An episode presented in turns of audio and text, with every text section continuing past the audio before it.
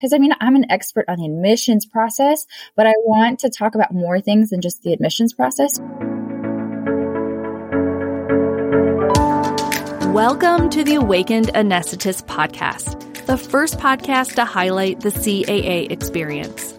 I'm your host, Mary Jean, and I've been a certified anesthesiologist assistant for close to two decades.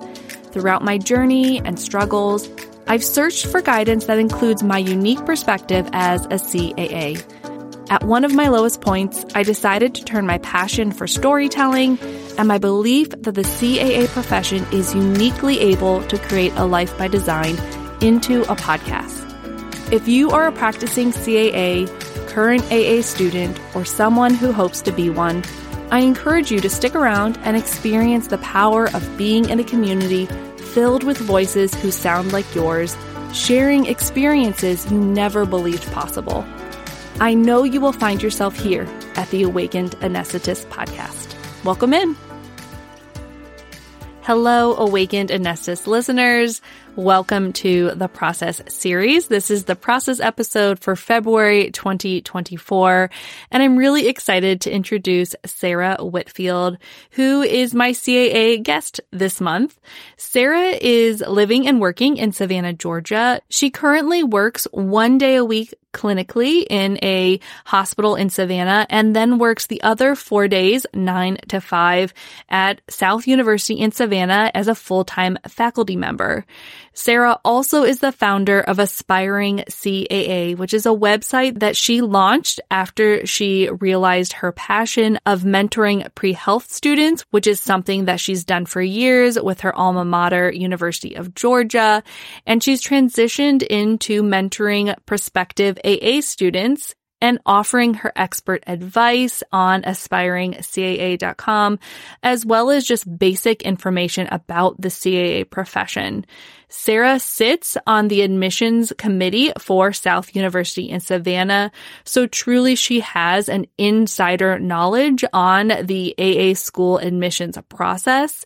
And I know so many prospective A As out there are really trying to find great resources. And when you type in A A school admissions process into Google, oftentimes the information is confusing or by third parties, meaning not by people who are C A As or not by people who are intimately tied into the process. So I really recommend you all going to aspiring C A A dot com. That's Sarah's expertise, and you're just going to love all the resources she has to offer there. Sarah, as a human being, is fascinating. I loved getting to talk with her. We've actually spoke several times. Previously in twenty twenty-three, I had wanted to interview Sarah, but she was in the process of creating Aspiring C A A, and she really wanted to have it live and launched before we had this conversation. So now that everything is live, I'm excited to introduce you to Sarah and let you all get to know her. Sarah graduated from Emory's M S A program in two thousand eighteen. Again, she practices in Georgia.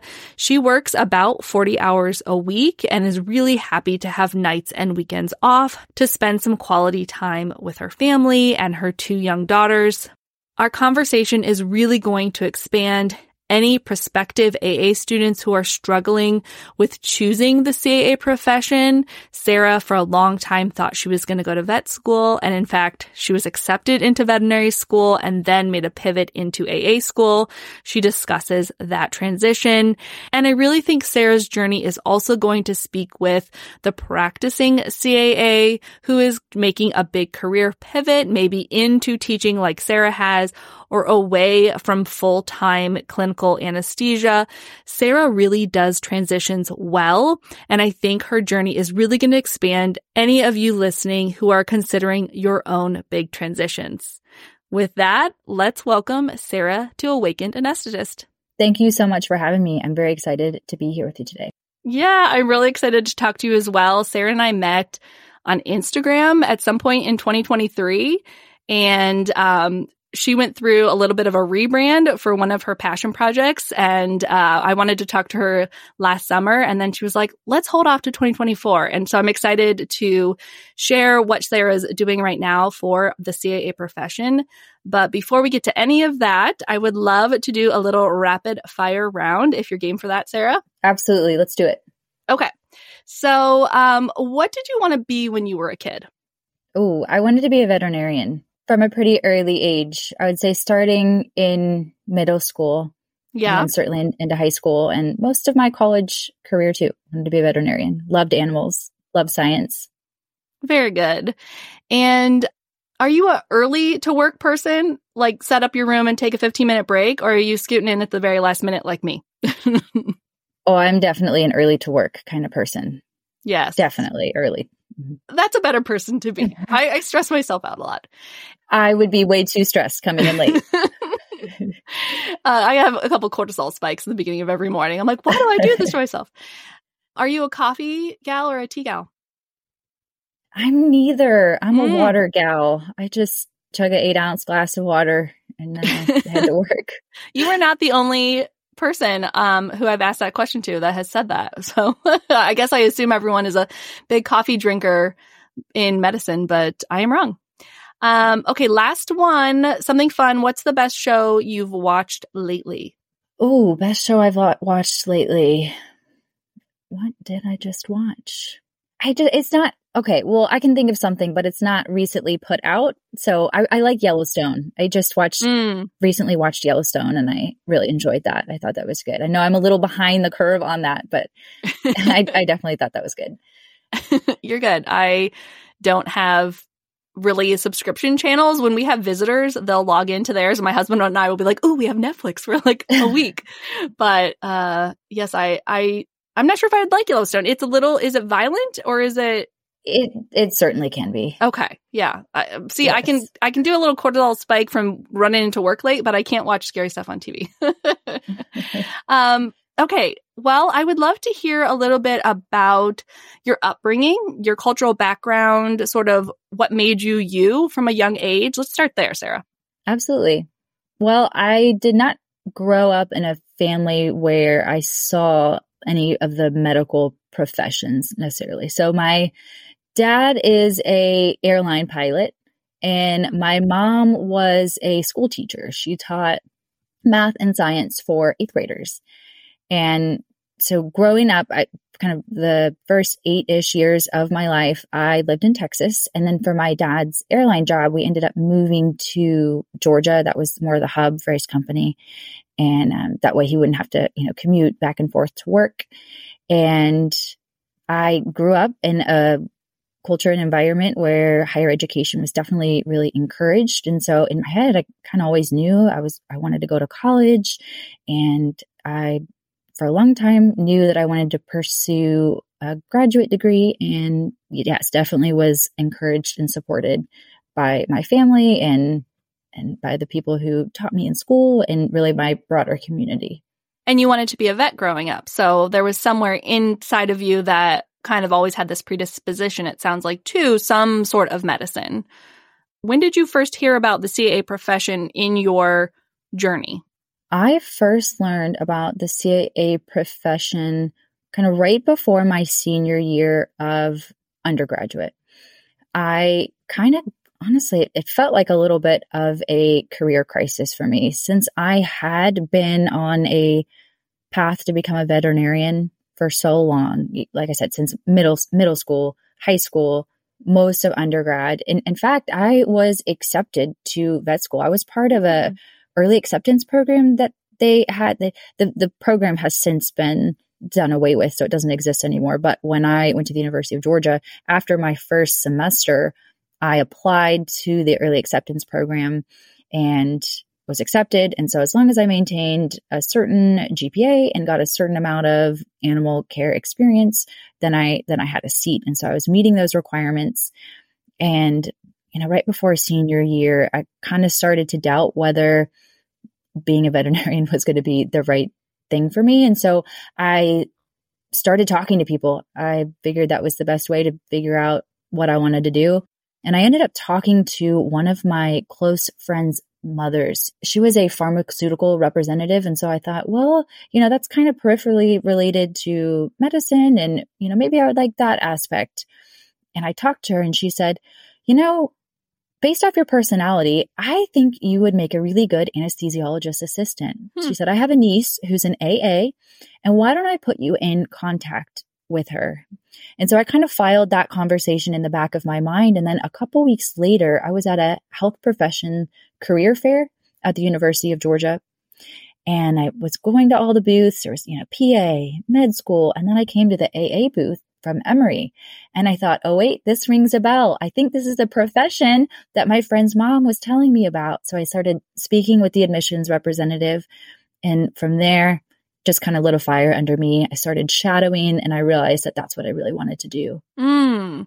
So did the the dream or the, I mean, you walked away from a seat in a vet school, and I live very close to one of the largest vet schools. A lot of vets kind of come out of my Midwest area, and it's really hard to get into. It's like medical school, right? Or even more so because there's not as many. It is. And you walked away? Yes. It is very, very challenging to get into veterinarian school. It was a really hard decision for me to walk away. And, you know, if, if earlier I made it sound like it was a quick decision, it honestly wasn't. I think it took me months to finally get to the point where I said, mm. okay, I'm, I'm fine with changing my mind. Because with my personality type, and honestly, I think with a lot of people's personality types who want to go into something medically related, we don't want to be seen as a quitter. For me, I have told so many people yeah. for so long that I was going to go to vet school that when suddenly I, I realized that that might not be the right path for me, I didn't even voice that immediately. That was just kind of internalized for me. Until I, I thought, you know, I just, I, this is a big decision that's going to affect really the rest of my life. And I can't make this decision based off what other people are going to think. And honestly, I realized that people didn't really care. And when I say they don't care, I don't mean in the sense that they didn't care about me, but they didn't care that I decided to change my mind. They didn't see me pivoting in my career choice as failure. And my perspective now is that that is absolutely not failure. And honestly, this has been one of the biggest talking points that I've connected with so many potential C A As over. They've told me, you know, I've, I've been wanting to go to med school for so long. My parents really want me to go to med school, or they really want me to go to dental school, or, you know, fill in the blank with some sort of other medical profession. And they say, but, you know, I, now I found A A, you know, my family doesn't really know what it is. My parents don't really understand. And I can connect with them over that because I have lived through that and I know what that internalized pressure can feel like. And so I love to be able to say, hey, it's absolutely not failure if you decide to change your mind. I think it's good when you really reflect on what you want to do with your life, because ultimately you want to do something that you are gifted in and something that you're going to find fulfilling.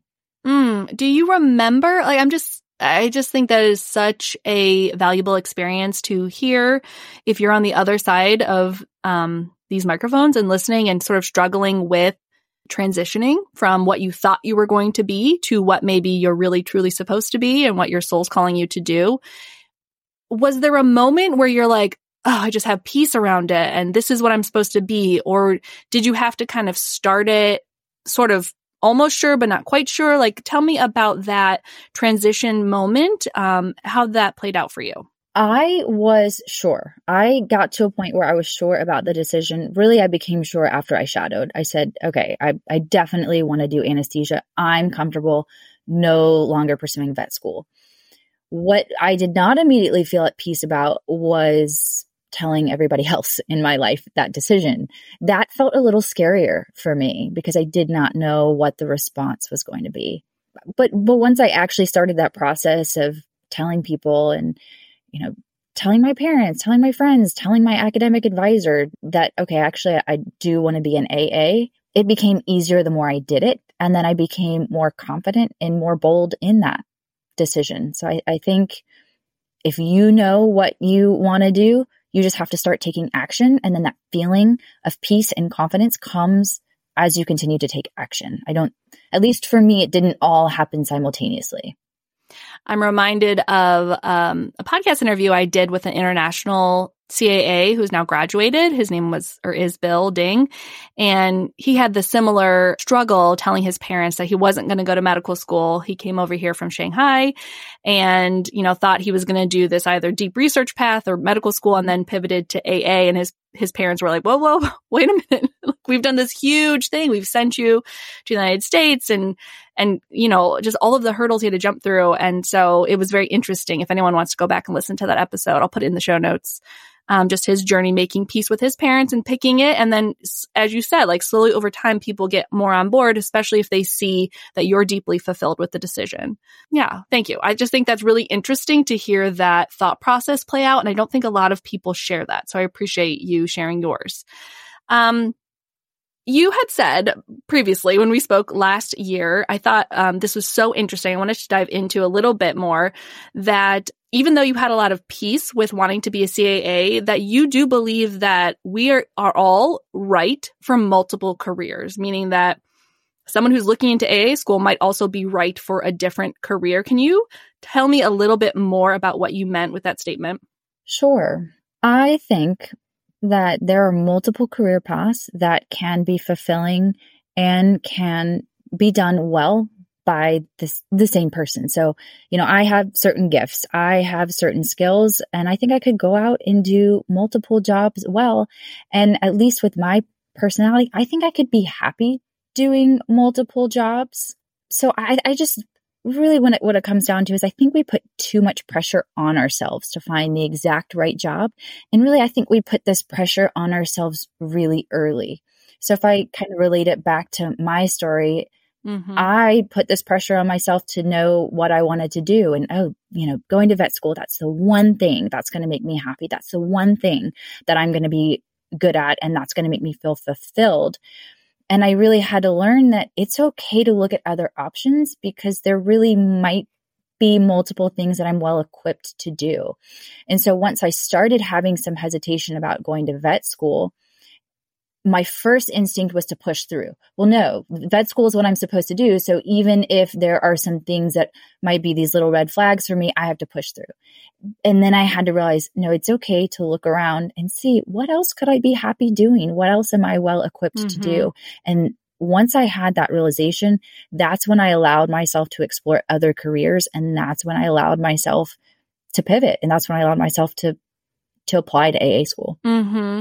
Yeah, I just think there's so much wisdom in that acceptance that it's not like, it's kind of like finding true love. There's like this, this um, pretend narrative that there's just this one person for you and it's going to be this big, beautiful fireworks soulmate experience. And like, sure, maybe there's a little bit mm-hmm. of that, but then there's a lot of logistics that go into a career decision and the longevity of having one career, and it's that career for the rest of your life. I believe that's becoming less and less the ideal. Like that's maybe not even what people want anymore. They want to be able to have a really fulfilling career that maybe allows them to explore other things in their dynamic, passionate life. You know, I just think, I just think it's interesting from when I applied fifteen years ago. Wait, I keep saying that, but it's really like eighteen years ago I applied. I've been a C A A for sixteen years. And um, I can see that change where in my mind, I thought it's it's this or nothing. I'm going to be this for forty years and then I'm going to retire and then I'm going to, you know, die as a C A A. I thought even I would stay at one hospital for my whole life. And I just think the the modern A A student is like, no, that's not what I want, you know? Mm-hmm. And I think the C A A profession is unique in that you can have a fulfilling career. And your career can set you up to have passions and interests outside of your, your job. And I really love the platform you create to allow C A As to share that. Yeah. Well, thank you. I mean, yes, I, I believe strongly the C A A profession is uniquely able to do just that. And I think I want to um, bring us back to... because I could talk about, about that for a very long time. But I want to bring us back to your specific journey, because I just think you have a really unique journey. And then now what you've launched um, with Aspiring C A A, you have a unique skill set to help prospective A A students. So I want to have you share a little bit on what A A school was like for you, um, especially since it was a career pivot, what it felt like to finally fall into a profession that fit a little bit better. C A A school for me was great and challenging all at the same time. One of the the biggest factors for me was just a logistical kind of hardship. So I was married when I started A A school, and my husband was still finishing undergrad at the University of Georgia when I started anesthesia school at Emory. So we ended up living halfway between Athens and Atlanta. So two days a week, he would go to Athens to go to class, but then he was working in Atlanta for three days a week. So we both had long drives in the morning and certainly um, in the afternoons with heavy Atlanta traffic. So it was, I, I just was either in the car or I was studying. So mm-hmm. it was, a, it was a lot. I mean, my life really felt like it was anesthesia school. But while I was there, I really enjoyed it. Mm-hmm. I I really enjoyed learning about physiology. I loved learning about pharmacology. I really enjoyed being in the hospital and actually getting to take care of patients. Um, one thing I really love is airway management. I I loved getting my hands on all the intubating equipment and and that kind of thing. So when I think back about my time in A A school, it was definitely a time where I feel like I worked really, really hard. And it was very tiring, but I'm so glad I did it. Like I, I have zero regret. I'm very thankful that, that I went through it. Yeah. And what was your first job experience like? Did you come out and have multiple job offers? I accepted a job very early on in school. I signed as a first year student. Um, oh my. It, it was towards wow. the, I know it was towards the end of my first year. Um, and I signed, I had been there for three months. So we do three, at that time we did three month rotations during our first year. And I loved it. I loved it. I felt like I fit in with the culture of the group. I liked the caseload. I really, really liked the team aspect of the anesthesiologists and anesthetists. I felt like even compared to just the few other hospitals I rotated through my first year, I felt like it was very unique. I thought the anesthesiologists were were really phenomenal. Um, I, I loved all the other anesthetists there. So yeah, I was comfortable. I was comfortable signing early on in my first year. And honestly, it was great because then I got to rotate there again as a second year student right before I graduated. So it was kind of like an extra orientation session for me. And so day one, when I was not a student anymore, they were like, all right, you're good. You have a room room assignment on day one. You don't you don't need an orientation. So that was that was kind of fun. I I took call, so I was on the call team, and I was working well over forty hours a week. But at that time in my life, that was fine because that's what I wanted to be doing. At that time, I did not have any children yet, and I was wanting to pay off my student loans. So I was like, oh yeah, yeah, I'll, I'll pick up the extra shifts. You know, I'm happy to do that. Now I have two children and I don't quite want to quite want to work that much, but I'm glad I did because I aggressively paid off my student loans. Do you mind sharing how much student loans you had and how long it took you to pay them off? I think my situation was a little bit unique because I did have financial support from family members um, and from my husband. So I took out fifty thousand dollars, which I recognized that it can certainly be a lot more than that for, for some people, but mm-hmm. with support from family and from my husband, thankfully I was able to keep that uh, kind of at the lower end of things. Yes, that is a gift. And yeah, I think regardless of how much student loans you have, the C A A profession allows you, if you want, to have like a, a focus right when you get out of school to kind of make as much money as you can and pay down those student loans. Like the ratio of debt to income is such that it's actually possible. You don't have to have debt for two decades um, unless, you know, that's your financial plan. Um, yeah, so thanks for sharing that. Talk to me about where you are now, because it's not at that hospital, and about that transition and how you knew it was the right time to leave this, it sounds like, really good fit of a first job. Yes. So really the biggest factor, well, actually, it was really a few factors. Um, number one, I started having kids. That was really a big one for me. Mm-hmm. I was pregnant with my first child kind of right as COVID started to hit. And I was thinking about how I was going to ask my current job to restructure my schedule and maybe if I could go from full-time call to maybe either full-time or maybe even part-time and just work a couple days a week. So that was kind of in the back of my mind during the time I was expecting my first. And then the other aspect for me was I really kind of wanted to get out of the Atlanta area. And not because I don't like Atlanta. It was really mainly because of the traffic. So I lived about two miles away from the hospital that I worked at. And in the mornings when I'm leaving my house at six a.m., it took seven minutes to get to the hospital. If I left at four or five or six o'clock, it took more like forty-five minutes plus. Oh my God. I know. It, it was very frustrating oh for me. And I just kind of thought, I don't want this the rest of my life. I don't mm. want to be in the car this much of the day. And especially as I was thinking of, you know, anticipating the birth of my child, I knew that that would be especially frustrating for me. So at yeah. that point, I was like, well, you know, maybe I do need to think not just about asking my current job for a change in schedule. Maybe I can start looking outside of the Atlanta area.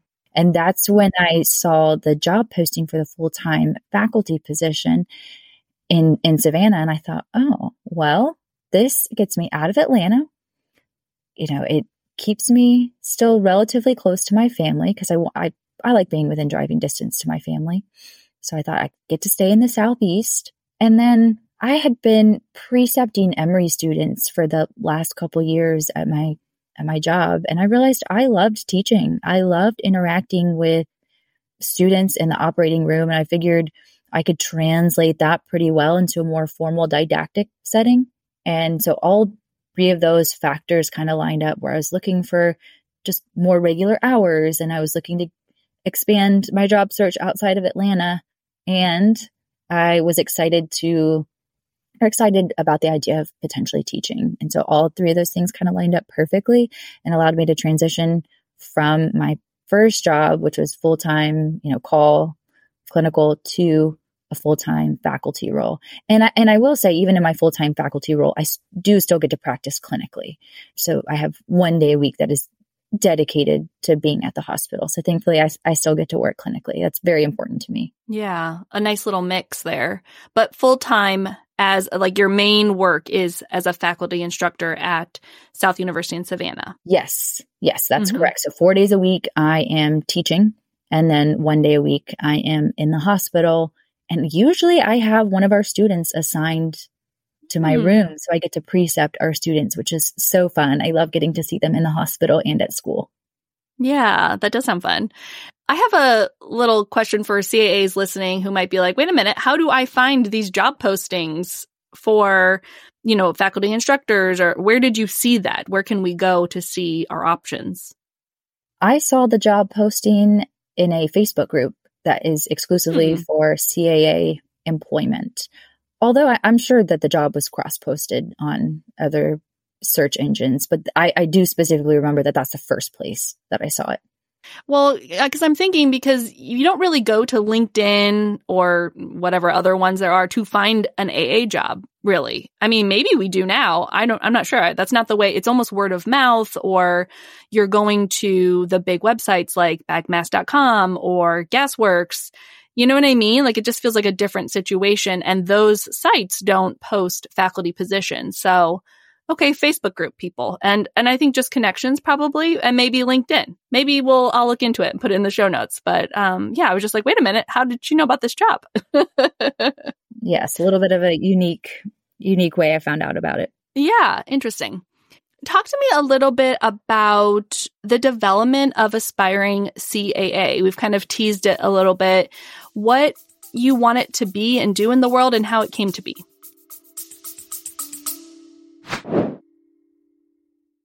In twenty twenty-one, I began using a neural manifestation technique called To Be Magnetic.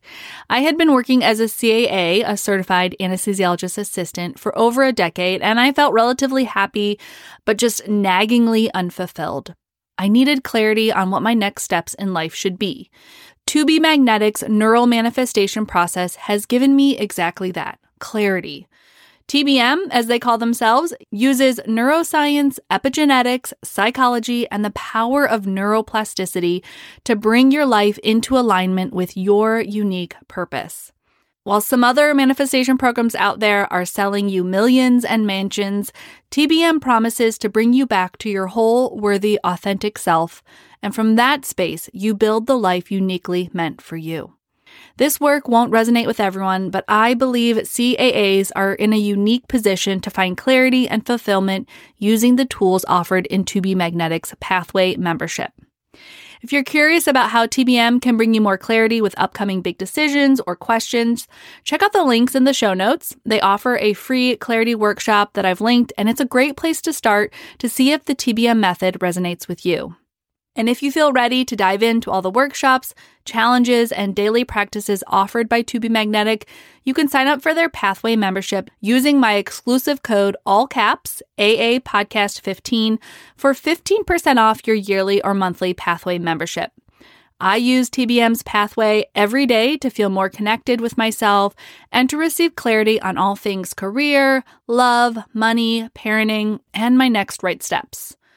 Use all caps A A Podcast fifteen to receive the best deal offered by T B M and get started building your life by design rather than default whenever you're ready. Happy manifesting!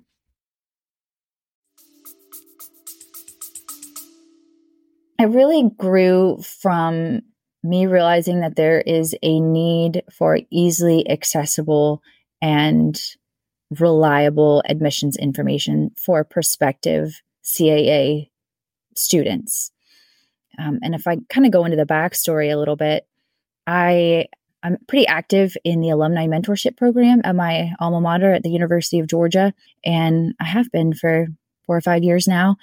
And I go online, I filled out a profile, and on the, the profile, I say that I'm a C A A. And so I had a lot of people requesting to pair up with me as a mentor-mentee relationship who were interested either in medicine in general or specifically in being a C A A. And as I, and, and we'd be assigned to each other for about a three-month period. And as I would build that relationship and talk to more people over time, I noticed recurring themes, recurring questions, recurring concerns. And while I'm certainly happy to speak on an individual basis with people about those things, and in fact, I love doing that, I also realized that if, you know, these few people who I've been talking to over the last few years have these questions, a lot of other people probably do as well. And if I can create a centralized place where people can go and find this information at a time and place that's convenient for them, then not only can I grow my profession that I love so much, I can also maybe meet people at a place where they just need a little bit of guidance. Because when I think back about my journey and about my process of discerning what I wanted to do career-wise, and I remember how stressful that was for me, I think it would have been helpful to have a resource like that where I can go and learn about a profession that might not have a lot of other resources out there. For me, I was out there reading online forums that were anonymous, and I did not know who was giving me advice. Yeah, totally. I mean, the game has changed so dramatically, and I do feel like there is this hunger, this need for more pointed information from experts, meaning from the C A As out there, sharing their own personal experience, and then also taking people behind the scenes of like the admissions process and how to know if you fit as a C A A. So yes, I know what you're doing is so needed. Um, what type of prospective A A students do you think would benefit from the information on Aspiring C A A? Like, is there a certain profile or type of question if you have in your mind that you're like, okay, Aspiring C A A is the place to go? I strive to hit a pretty broad range here. So I like to be able to address baseline questions like, what is a C A A? Am I a good fit for a C A A? So I, number one, strive to educate about the profession so people can know if it's what they want to do. At the same time, I also have a goal of having Aspiring C A A be a trusted resource for very technical questions about the application process. Mm. For example, I recently published an article about exactly how CASA calculates G P As. And by the way, CASA is the Centralized Application Service for Anesthesiologist Assistants, which is the application portal and software that every C A A program uses in the country. So if you're going to apply to C A A school, you have to go through CASA. And when I tell people that CASA calculates their G P A a certain way, it, it might be different than how your undergrad calculated it. They have their own rules. They have their own way of doing it. And they break down a lot of different types of G P A. So they calculate not only overall G P A, but the admissions committee will see your science G P A. They'll see your prerequisite G P A. They'll see your post-bac G P A if you happened to take post-bac courses. So I, I want the website to answer technical questions like that that might be a little bit hard to find answers to in, in other places. So I really want Aspiring C A A to cater to people who are just learning about the profession and want to know more about it, while at the same time helping people with very specific questions along the application journey. Gosh, that is so valuable. And I'm hearing you're synthesizing your passion for mentorship um, that you kind of have practiced for years through your University of Georgia mentorship program, and then also your expertise because you sit on the admissions committee, correct, at South? Yes. Okay. And that's how you kind of understand what how this all works, like the behind-the-scenes mechanics of it. Yes, exactly. I kind of have that behind the scenes view of how admissions are done. And then I also have engaged with a lot of prospective C A A students. So I know the kinds of questions they ask. And I, I will say one of the biggest ways that I get new ideas for blog articles to write and resources to create and content to come up with is through my community. When I notice that I am repeatedly asked the same question, that tells me that I need to write something about it because a lot of other people have that same question. Mm. And then that way it could be easily searchable online if somebody were to, you know, just do a simple Google search. And you're doing this alongside your faculty work at South University and your one day a week clinical job. And then you're doing this when? A personal question. Right. When are you have time to do this? That is act. That is a good question. Usually I do it at night after my kids go to bed. Mm-hmm. Yeah. So a couple of nights a week, I'll either work on writing an article or work on updating my website or work on, you know, sending out an email to any of my subscribers and letting them know of any additional resources that I've added to the website. Yeah, I just, I kind of want to highlight and hold you up because, you know, in talking to you and in talking to other people who are sort of doing new things within the C A profession and getting the word out, I, I don't know, maybe people don't realize that no one's getting paid for this. And I, and I don't think it's that we couldn't get paid or maybe we don't want to get paid, but it's kind of that like moving first, the snowball that like it takes a lot of energy and people like you who are really doing the hard work that when whoever is looking for information types it in Google, there's not that much that comes up. And, you know, Aspiring C A A is going to be one of those resources that comes up. And it's only possible because you're, after all your full-time work is done, have this passion to help and to spread the message of the C A profession. And so I kind of want to show my own gratitude for you because that allows people like me who are interested in sort of sharing this adjacent message of how powerful the profession is. It allows me to say to people who come to me with a bunch of questions that maybe I'm not an expert at answering, I'm like, how about I show you Aspiring C A A? And it just, it's really a synergy, I think, that is starting to happen within our community. Um, that's really exciting. It's exciting to be at the beginning process of that with you. So, well, thank you for your support. I really appreciate that. Yeah. Yes, totally. I mean, it's amazing stuff. I just, I'm really proud, honestly. A lot of the people I've had on the podcast, I'm really proud to tell anyone who asks me a question like, hey, this is the expert. This is who you should go to. I, I kind of wanted to talk to you about what's next, not because I think there has to be some sort of more, more, more, bigger, bigger, bigger, let's grow this thing. I'm mostly interested in where you feel like your life is headed because of the support of the C A A profession.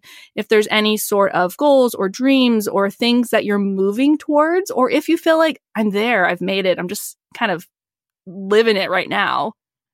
I think I really hold both of those in tension. Like there's this tension between those two sides for me, because in one sense, I'm so proud of what I have done. I'm I'm proud of graduating from an A A program. I'm proud of the two little girls that I'm working so hard to raise. And, and I'm, and I work on contentment. Like I actively work on being a thankful person and expressing gratitude. And at the same time, it is true. I do try to look forward and think, how could I better myself? How could I better my family? How could I grow the A A profession?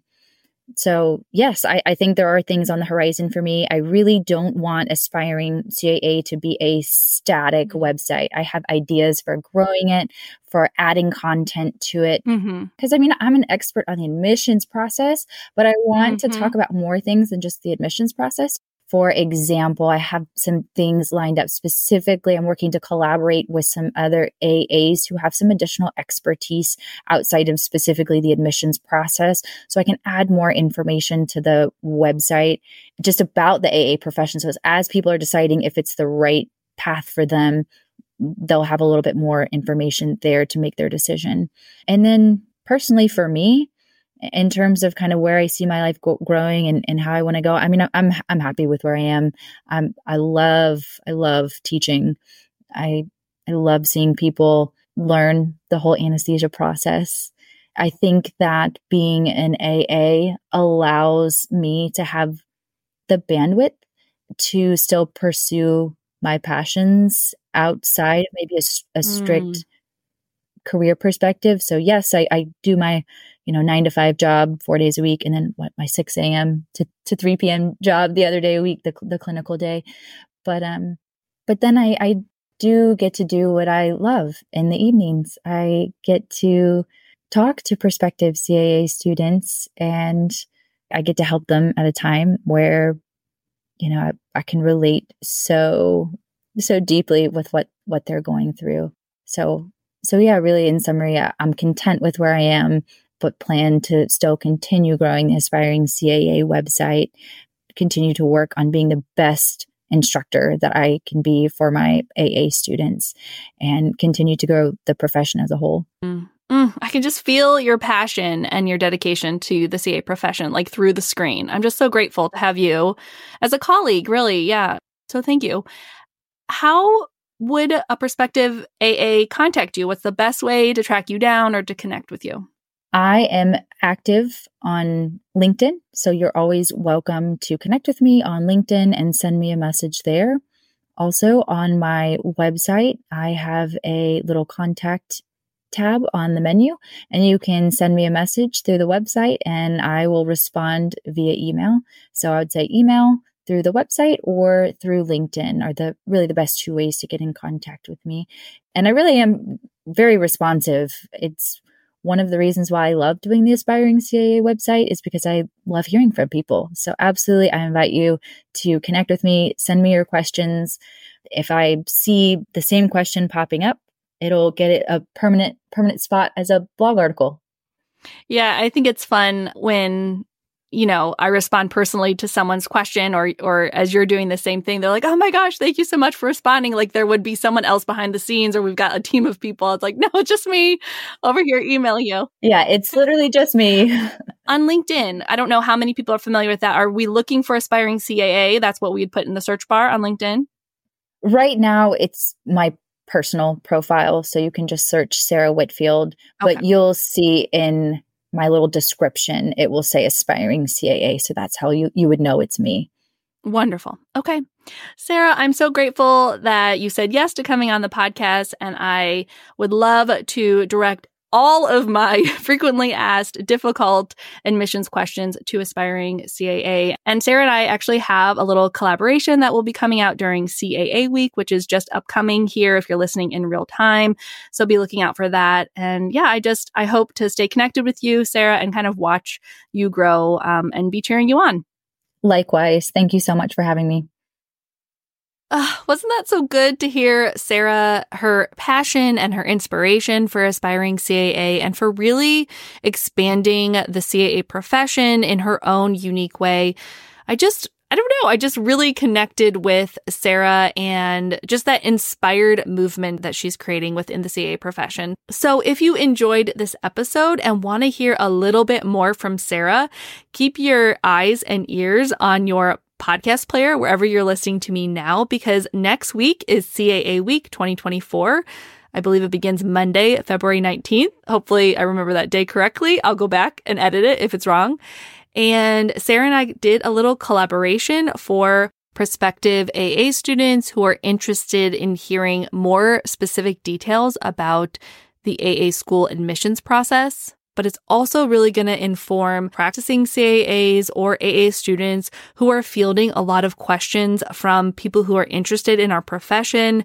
Sarah really has an expertise in that exact area. And I know that I certainly get asked a lot of questions, and I could feel that I didn't have the best answer because I did everything in terms of the admissions process eighteen years ago. So it was really nice to collaborate with Sarah and lean on her and sort of gather resources. And we will be launching that next week on Monday during C A A week. So everyone has that to look forward to. If you want to stay in contact with me, you can follow me on Instagram at Awakened Anesthetist. I do respond to all my messages, and I'm on there fairly often, so it's probably the easiest way to get a hold of me. Something you can do if you love this podcast or love the C A profession and want to continue helping us expand is to share this podcast episode with a friend or a A A student or another C A A colleague in your life. Tell them why you loved the episode and why you think that they will love it too. That really goes so far in terms of spreading the message. That's so important to me, and I know so many of you. I also have a monthly newsletter you can sign up for. There's a link in the show notes. And if you're a subscriber of that newsletter, you're also going to receive the updates for Making Connections, which is a new connections group that I have created specifically for C A As or active A A students. It's a way for us to connect and deeply listen to each other, learning more about ourselves in the process. We've already had one session and it was really deeply meaningful, and I'm excited to offer this free monthly group to any C A A or S A A who's interested.